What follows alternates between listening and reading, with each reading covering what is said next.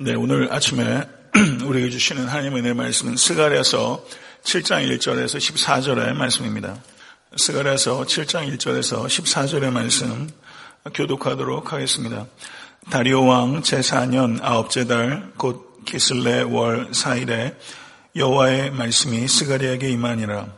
그때 베델 사람이 사레셀과 레겜 멜렉과 그의 부하들을 보내어 여호와께 은혜를 구하고 만군의 여호와의 전에 있는 제사장들과 선지자들에게 물어 이르되 내가 여러 해 동안 행한 대로 5월 중에 울며 근신하리까 하매 만군의 여호와의 말씀이 내게 임하여 이르시되 온 땅의 백성과 제사장들에게 이르라. 너희가 70년 동안 다섯째 달과 일곱째 달에 금식하고 애통하였거니와 그 금식이 나를 위하여 나를 위하여 한 것이냐? 너희가 먹고 마실 때 그것은 너희를 위하여 먹고 너희를 위하여 마시는 것이 아니냐. 예루살렘과 사면 성읍에 백성이 평온히 거주하며 남방과 평온에 사람이 거주할 때 여호와가 옛 선지자들을 통하여 외친 말씀이 있지 않느냐 하시니라. 여호와의 말씀이 스가랴에게 임하여 이르시되 만군의 여호와가 이같이 말하 이르시기를 너희는 진실한 재판을 행하며 서로 인애와 긍휼을 베풀며 과부와 고아와 나그네와 궁핍한 자를 압제하지 말며 서로 해하려고 마음에 도모하지 말라 하였으나 그들이 듣기를 싫어하여 등을 돌리지 돌리며 듣지 아니하려고 귀를 막으며 그 마음을 금강석 같게 하여 율법과 만군의 여호와와 그의 영으로 옛 선지자들을 통하여 전한 말을 듣지 아니하므로 큰 진노가 만군의 여호와께로부터 나왔도다. 내가 불러도 그들이 듣지 아니한 것처럼 그들이 불러도 내가 듣지 아니하리라. 만군의 여호와가 말하였느니라. 내가 그들을 바람으로 불어 알지 못하던 여러 나라에 흩었느니라. 그 외 이 땅이 황폐하여 오고 가는 사람이 없었나니 이는 그들이 아름다운 땅을 황폐하게 하였음이니라 하시니라. 아멘. 예, 설교 말씀 드리기 전에 그 우리 김희선 권사님께서 이제 우리 김희선 권사님, 손정선 권사님 두 분 손 한번 들어보세요. 김 권사님도 손 한번 들어보세요. 네, 우리 김 권사님이 네, 두 분이 자매신데요. 자매분이 이렇게 저희 교회에서 같이 예배 드리시는 모습 한동안은 어쩜 못 볼 수도 있는데 김희성 원사님께서 내일 예배 주일 예배 마지막으로 드리시고 월요일에 이제 뉴햄프셔로 따님하고 손녀가 계신데 그쪽으로 이주하세요. 내일 뭐 주일 예배 때 인사드리겠지만 내일은 또 여러 가지 사역들 때문에 분주하실 것 같고 혹시 모르신 분 계실까봐 오늘 예배 후에 또 신교하시면서 또 권사님과 또 이렇게 정답 나누시기를 바라고요. 뭐 저뿐만 아니라 교회가 너무 아쉬울 것 같고 뭐 내일 또 인사드리겠지만은 이제 네? 그럼요. 예, 명절 때 자녀 만나러 가셨잖아요. 이제 명절 때 예, 교회로 이렇게 1년에 한 두 번씩만 의무적으로 꼭 와주시기 바랍니다. 예, 너무나 그간 감사하고 내일도 따로 인사드리겠습니다만은 네. 저도 새벽에 이렇게 건세 항상 예배 드리셨던 모습 제가 너무 그리울 것 같습니다.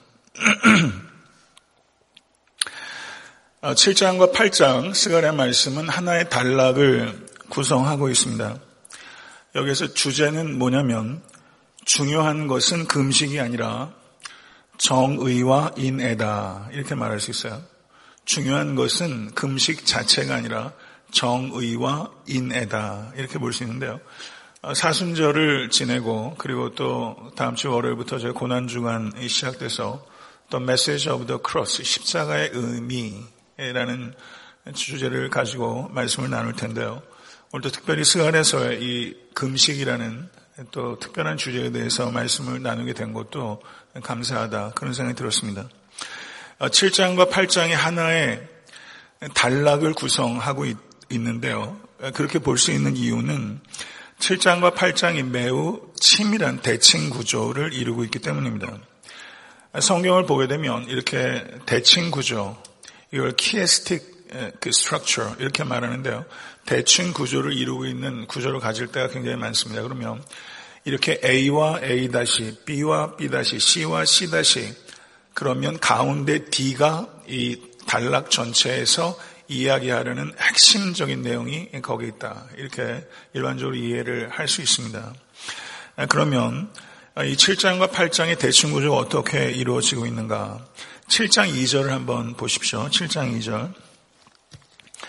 거기에 보게 되면 그때 베델 사람이 여호와께 은혜를 구하고 이렇게 말하고 있죠. 8장 20절에서 23절 한번 보시기 바랍니다. 8장 20절에서 23절.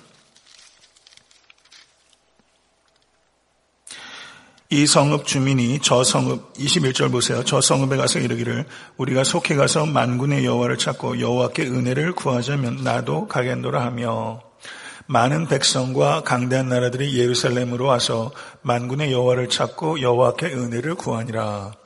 이렇게 말하면서 7장 2절에선 베델 사람이 여호와께 은혜를 구하고 8장 제일 그 마지막 부분에서는 여러 나라의 백성들이 여호와께 와서 은혜를 구하고 이렇게 대칭한다는 겁니다. 그리고 7장 3절을 보십시오. 내가 여러 해 동안 행한 대로 5월 중에 울며 근신하리까 이렇게 금식을 지속해야 되는가에 대한 여부를 질문했습니다. 이에 대한 대답이 어디 나오냐면 8장 19절에 나옵니다. 8장 19절.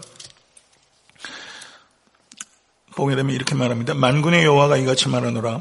넷째 날의 금식과 다섯째 달의 금식과 일곱째 달의 금식과 열째 달의 금식이 변하여 유다 족속에게 기쁨과 즐거움과 희락의 절기들이 되리니 오직 너희는 진리와 화평을 사랑할지니라. 이렇게 말하면서 금식이 축제가 될 것이다. 그리고 오직 너희는 진리와 화평을 사랑할지니라. 그러니까 정말 중요한 건 무엇입니까? 진리와 화평을 사랑하는 것이다. 이렇게 주님께서 대답하셨다. 이렇게 볼 수 있는 것이죠. 그리고 7장 4절에서 7절을 보시게 되면 오늘 권사님께서 이 부분을 이야기하셨는데요. 7장 4절 7절을 보게 되면 이 질문에 대해서 그 금식이 나를 위하여 나를 위하여 한 것이냐 이렇게 말하면서 7장 4절 7절까지는 이스라엘 백성들의 의미 없는 금식에 대해서 하나님께서 비판하신 부분입니다. 그리고 이에 상응하는 부분이 8장 16절에서 17절이에요. 8장 16절에서 17절 한번 보시기 바랍니다. 8장 16절 17절 다 같이 읽겠습니다. 너희가 행할 일은 이러하니라 너희는 이웃과 더불어 진리를 말하며 너희 성문에서 진실하고 화평한 재판을 베풀고 마음에 서로 해하기를 도모하지 말며 거짓 맹세를 좋아하지 말라. 이 모든 일은 내가 미워하는 것이니라. 여호와의 말이니라. 아멘.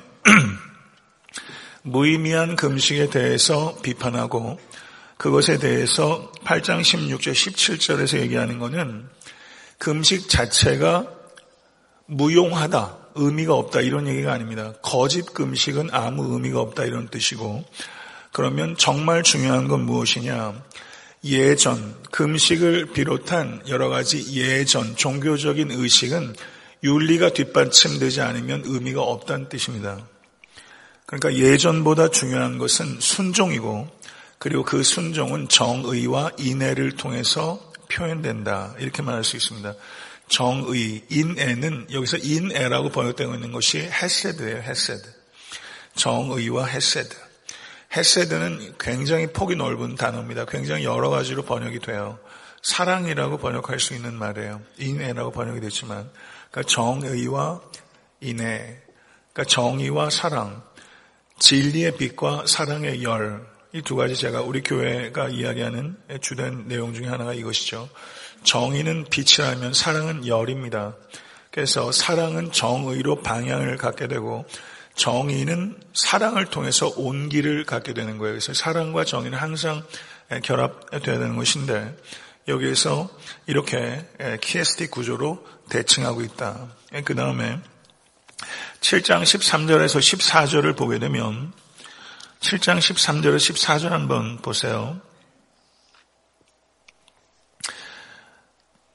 내가 그들을 바람으로 불어 알지 못하던 여러 날에 흩었느니라. 그 후에 이 땅이 황폐하여 오고 가는 사람이 없었나니 이는 그들이 아름다운 땅을 황폐하게 하였음이니라. 이스라엘 백성들의 불순종과 그것에 따른 하나님의 징계가 기록되어 있습니다. 그런데 8장 14절에서 15절 한번 보세요. 8장 14절에서 15절. 만군의 여호와가 이같이 말하노라. 너희 조상들이 나를 경노하게 하였을 때 내가 그들에게 재앙을 내리기로 뜻하고 뉘우치지 아니하였으나 이제 내가 다시 예루살렘과 유다 족속의 은혜를 베풀기로 뜻하였으니 너희는 두려워하지 말지니라. 이렇게 말하면서 유대 땅의 황폐함을 이야기하셨는데 8장에서는 이 유대 예루살렘이 회복될 것을 이야기하고 있어 이렇게 대칭이 된다는 것입니다. 그리고 8장 3절에서 8절 상반절은 남은 백성을 위한 축복의 말씀이고 8장 9절에서 13절은 남은 백성을 위한 축복의 말씀으로 동일하게 대응하고 있습니다. 그러면 이 A, A-B, B-C, C-D, D-에서 이 F 가운데 핵심이 어디냐? 8장 8절 하반절입니다. 8장 8절 하반절. 8장 8절을 한번 보십시오.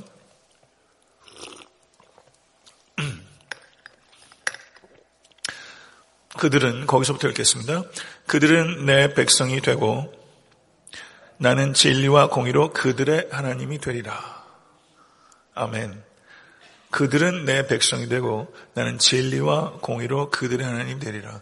7장과 8장의 핵심적인 키 센텐스는 여기에 있다. 이렇게 해석적으로 이야기할 수 있다는 것이죠.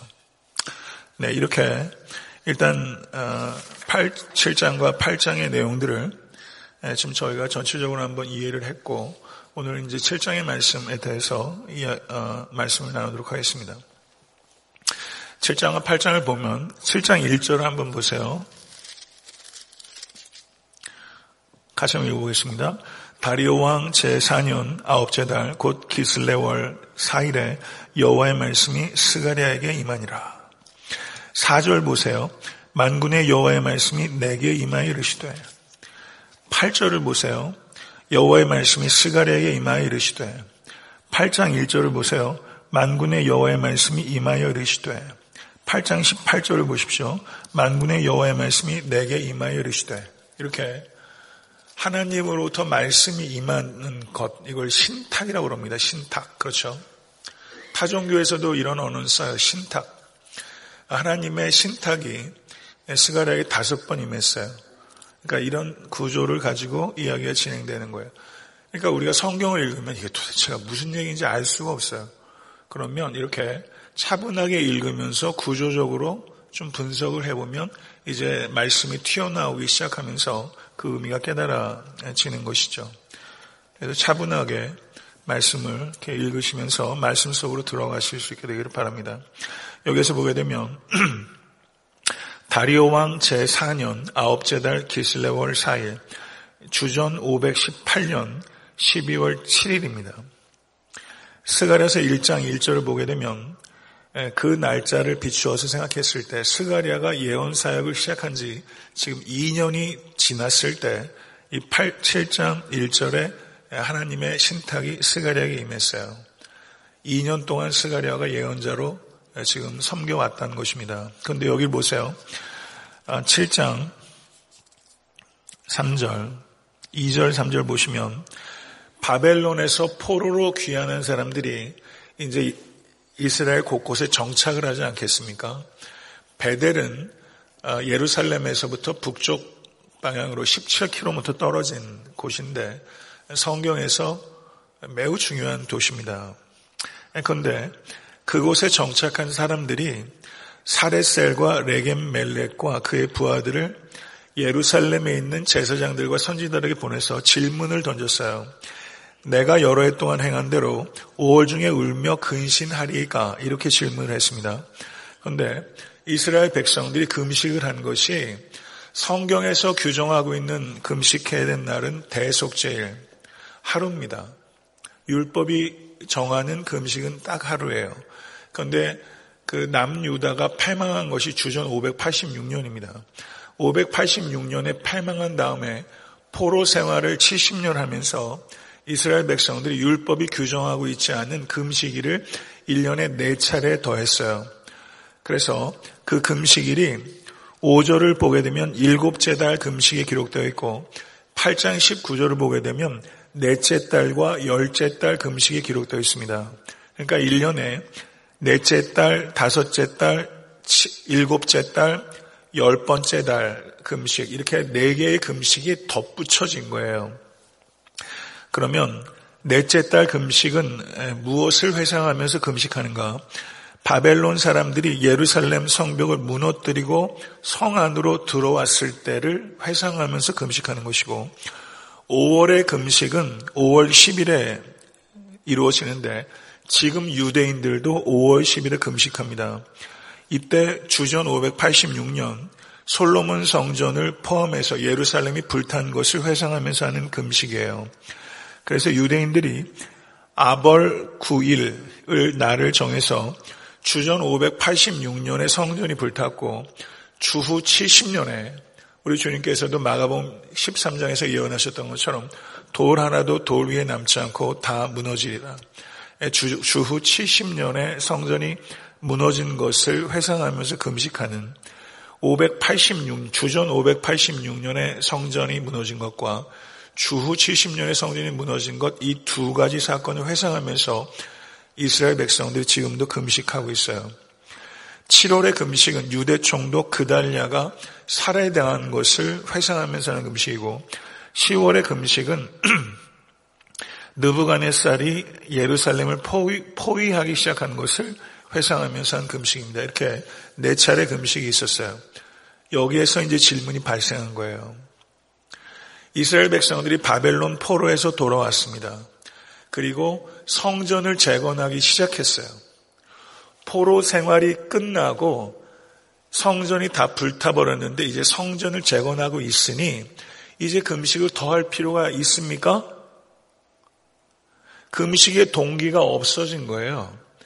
금식의 동기가 없어졌으니 이 금식을 지킬 필요가 있습니까? 하는 질문을 예루살렘에 있는 제사장과 선지자들에게 물은 거죠. 동기가 없어진 종교 행위를 계속해야 하는가? 이 질문이에요. 이거는 우리의 질문일 수 있는 겁니다. 그러면 이것에 대해서 4절과 7절을 한번 보시게 되면 이 질문에 대해서 하나님께서 되질문합니다. 첫 번째는요, 온 땅의 백성과 제사장들에게 이르라, 너희가 70년 동안 다섯째 달과 일곱째 달에 금식하고 애통하였거니와 그 금식이 나를 위하여, 나를 위하여 한 것이냐. 두 번째 질문, 너희가 먹고 마실 때 그것은 너희를 위하여 먹고 너희를 위하여 마시는 것이 아니냐. 우리가 그 사도 바울이 말했던 것처럼 무엇을 먹고 마시든지 하나님의 영광을 위해서 하는 얘기 나오죠. 딱 이제 그 말씀인데요. 우리가 먹고 마시는 것이 하나님의 영광을 위해서 한다고 하면서 사실은 너를 위한 것이 아니냐 이렇게 묻고 있는 겁니다.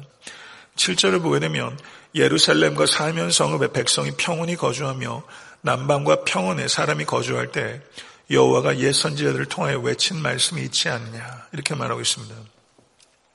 하나님께서 베델 사람들에게 되질문을 했는데 이 질문의 초점은 너희의 금식이 너희들 자신의 이익을 위한 것이냐 아니면 나의 영광을 위한 것이냐 이렇게 묻고 있어요.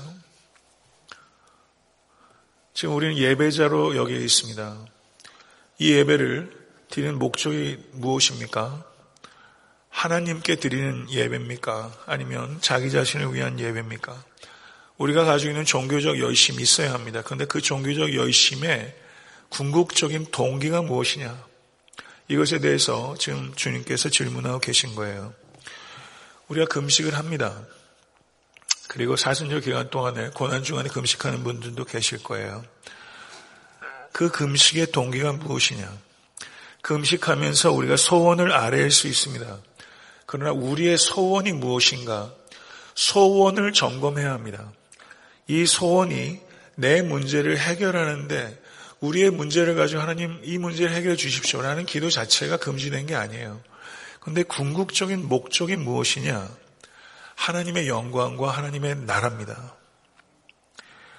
잘못된 동기를 가지고 좋은 것, 필요한 것을 할 수가 있어요.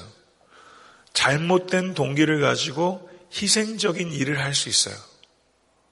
무슨 말씀인지 이해하시죠?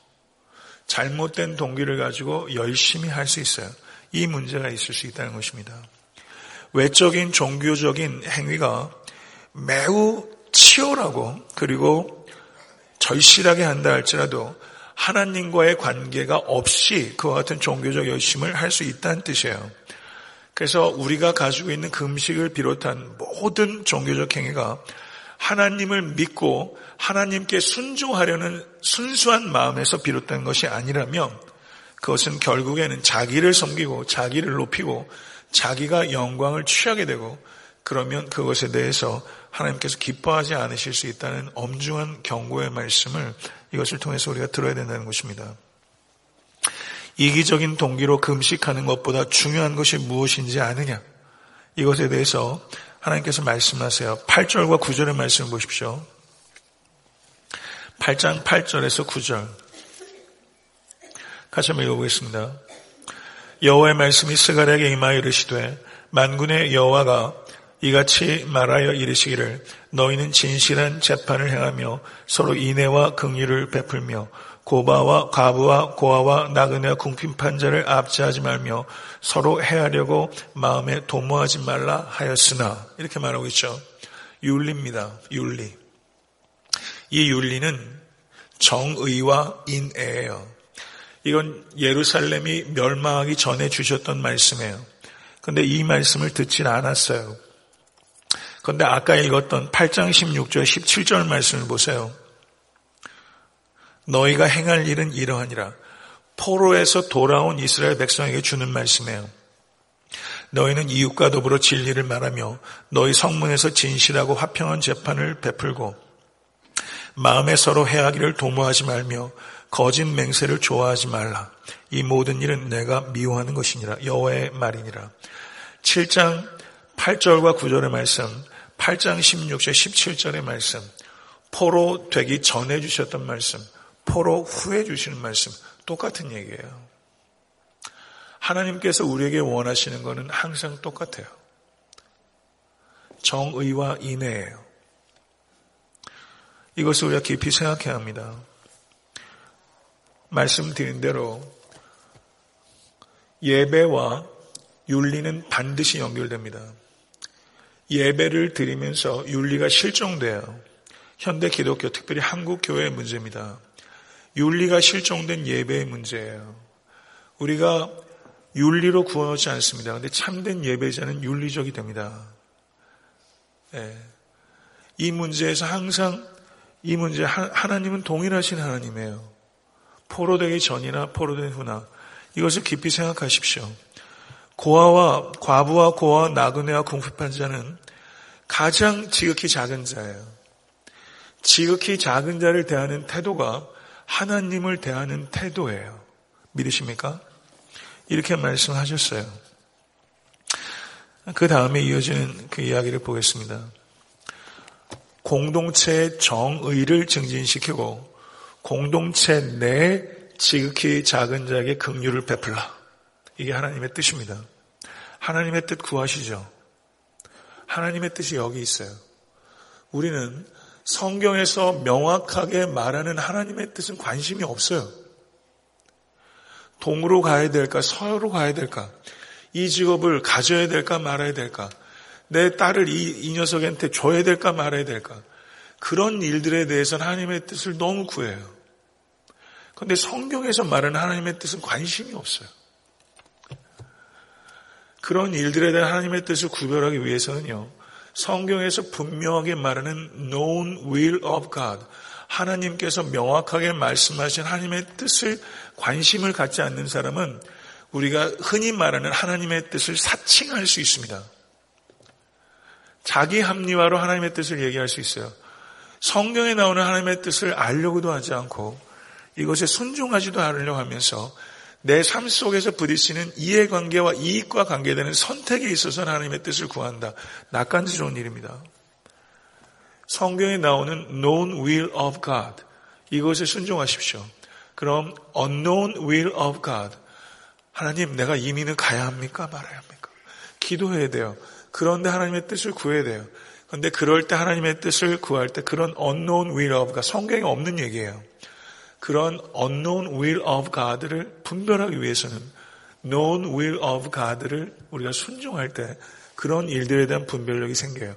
그런데 known will of God, 하나님께서 분명히 말씀하신 하나님의 뜻에 전혀 무관심하면서 unknown will of God, 그거는 그건 신앙이 아닙니다. 이것을 깊이 생각하신 여러분과 제가 될 수 있게 간절히 바랍니다. 불순종의 대가가 무엇인가? 11절에서 이어지는 말씀 한번 보겠습니다. 11절에서 12절 말씀 다 같이 읽겠습니다. 그들이 듣기를 싫어하여 등을 돌리며 향하여 듣지 아니하려 귀를 막으며 그 마음을 금강석 같게 하여 율법과 만군의 여호와가 그의 영으로 옛 선지자를 통하여 전한 말을 듣지 않냐므로 큰 노가 만군의 여호와께로부터 나왔도다. 여기서 한번 보세요. 듣기를 싫어하며 등을 돌리며 향하여 듣지 아니하여 귀를 막으며 마음을 금강석 같게 하여 이렇게 말했어요. 혹시 여러분들 마음이 금강석 같지는 않습니까? 금강석 같아질 때가 있어요. 말씀을 묵상하다라는 말이 무슨 뜻이냐 아십니까? 귀에 있는 돌을 파내다 이런 뜻이 있어요. 말씀을 묵상한다는 것은 귀에 있는 돌을 파내는 거예요. 저도 귀에 돌이 가득 찰 때가 있어요. 파내실 수 있는 여러분과 제가 있게 간절히 바랍니다. 13절에서 14절을 보게 되면 이러한 이스라엘 백성들이 불순종, 불순종, 불순종이란 말은 듣지 않는다 이런 뜻이에요. 한번 읽어보겠습니다. 13절과 14절. 내가 불러도 그들이 듣지 아니한 것처럼 그들이 불러도 내가 듣지 아니하리라. 만군의 여호와가 말하였느니라. 내가 그들을 바람으로 불어 알지 못하던 여러 나라에 흩었느니라. 그 외 이 땅이 황폐하여 오고 가는 사람이 없었으니 이는 그들이 아름다운 땅을 황폐하게 하였음이니라 하시니라. 듣지 않는 불순종에 대해서 하나님께서 징계하십니다. 이제 말씀을 맺히기 전에 금식에 대해서 오늘 말씀은 금식 자체를 부정하는 이야기가 아닙니다. 예수님께서도 바리새인의 제자들과 요한의 제자들을 빗대어 사람들이 왔어요. 왜 요한의 제자들은 금식하는데 당신의 제자들은 금식하지 아니합니까? 이렇게 말했을 때 예수님께서 금식에 대해서 이야기를 하셨어요. 예수님께서는 금식이 무용하다라고 가르치지 않습니다. 예수님께서는 거짓 금식은 해롭다라는 것을 이야기하셨어요. 무익하다라고 말한 게 아니라 해롭다고 말씀하셨어요. 그러면 참된 금식이 무엇이냐? 참된 금식은 내가 얻어내고 싶은 것을 얻기 위해서 하나님을 밀어붙이는 게 아니에요. 하나님을 조종하기 위해서 금식하는 것이 아니라 먹고 마시는 것은 기본적인 것입니다. 기본적인 욕구조차 내려놓고 하나님만을 갈망하기 위해서 금식하는 거예요. 이게 참된 금식이에요. 하나님을 조종하기 위해서가 아니라 하나님만을 갈망하기 위해서 금식하는 거예요. 금식은 축복을 받기 위한 수단이 아니라 축복을 주시는 하나님을 더 사랑하기 위한 수단이에요. 믿으십니까? 축복을 받기 위한 수단이 아니라 축복을 주시는 하나님을 더 사랑하기 위한 수단이에요. 하나님을 더 사랑하게 되는 것이 최고의 축복인 줄로 믿습니다. 금식을 축복을 받기 위한 수단으로 사용할 때 금식은 비인격화됩니다. 그런데 축복을 주시는 하나님을 더 갈망하기 위한 수단이 될 때 금식은 인격적인 언어가 되는 거예요. 금식은 언어예요. 인격적인 언어예요. 기도가 무엇인가? 기도와 금식 외에는 이론류가 나아갈 수 없다. 사본에 따라서 조금 차이가 있지만 그렇게 말하는 부분이 있습니다. 마가복음 11장에서요. 기도는 저를 한번 따라해 보세요. 기도는 보이지 않는 하나님을 붙잡는 것이다. 금식은 보이는 것을 포기하는 것이다. 기도와 금식이 이런 거예요. 기도는 보이지 않는 하나님을 붙잡는 것이고 금식은 보이는 것을 포기하는 거예요. 이 두 가지가 결합이 될 때 큰 믿음의 사람이 되는 것이고 큰 믿음의 역사가 나타나는 것입니다. 이것을 경험하실 수 되기 바랍니다. 변화되기 원하십니까? 변화는 어떻게 이루어집니까? 은혜로 변화됩니다. 그런데 은혜가 어떻게 임합니까? 경건의 훈련을 통해서 임합니다. 은혜는 경건의 훈련을 통해서 임해요. 설교 말씀을 통해서도 은혜 받아야 되죠. 그렇게 수동적인 것만 가지고 은혜 안에 깊이 들어갈 수 없습니다. 개인의 경건의 훈련을 통해서 은혜가 임해요. 예배에서 예배도 그런 어떤 경건의 한 일환이죠. 경건의 훈련을 통해서 은혜가 임하고 그와 같은 은혜를 통해서 변화됩니다. 경건의 훈련이 없는 사람은 변화되지 않습니다. 금식은 무엇인가? 이제 고난 주간에 금식 계획하시기 바랍니다. 금식을 하게 되면 제 친구 목사가요. 제가 87년에 공주 금이산에 가서 처음 금식으로 3박 4일 동안 금식을 하는데 제 친구 목사가 이렇게 유도도 하고 그런 친구인데요. 다 금식하고 있는데 이 녀석은 가가지고 안꽃빵을 잔뜩 사가지고 오더라고요. 다른 사람 금식하는 거 먹으면서 자기는 금식은 못하겠다 그러면서 그렇게 하던데 한 끼도 굶기 어려운 사람도 있긴 있더라고요. 금식은 처음에는 음식을 끊는 배고픔을 견뎌야 돼요. 그런데 금식의 훈련을 통해서 위로부터 부어주시는 음식을 먹는 거예요. 금식은 음식을 끊는 게 아니에요. 금식은 이 땅의 음식을 끊고 위로부터 임하는 음식을 먹는 거예요. 이게 금식이에요. 그래서 금식의 정확한 의미는 저를 한번 더 따라해 보세요. 이 땅의 양식을 끊고 하늘의 양식을 먹는 잔치다. 이게 금식이에요. 이 땅의 음식을 끊고 하늘의 양식을 먹는 잔치다. 그러니까 다음 주부터 고난주간인데요. 각자 마음에 결단하셔서 금식하시기를 바랍니다.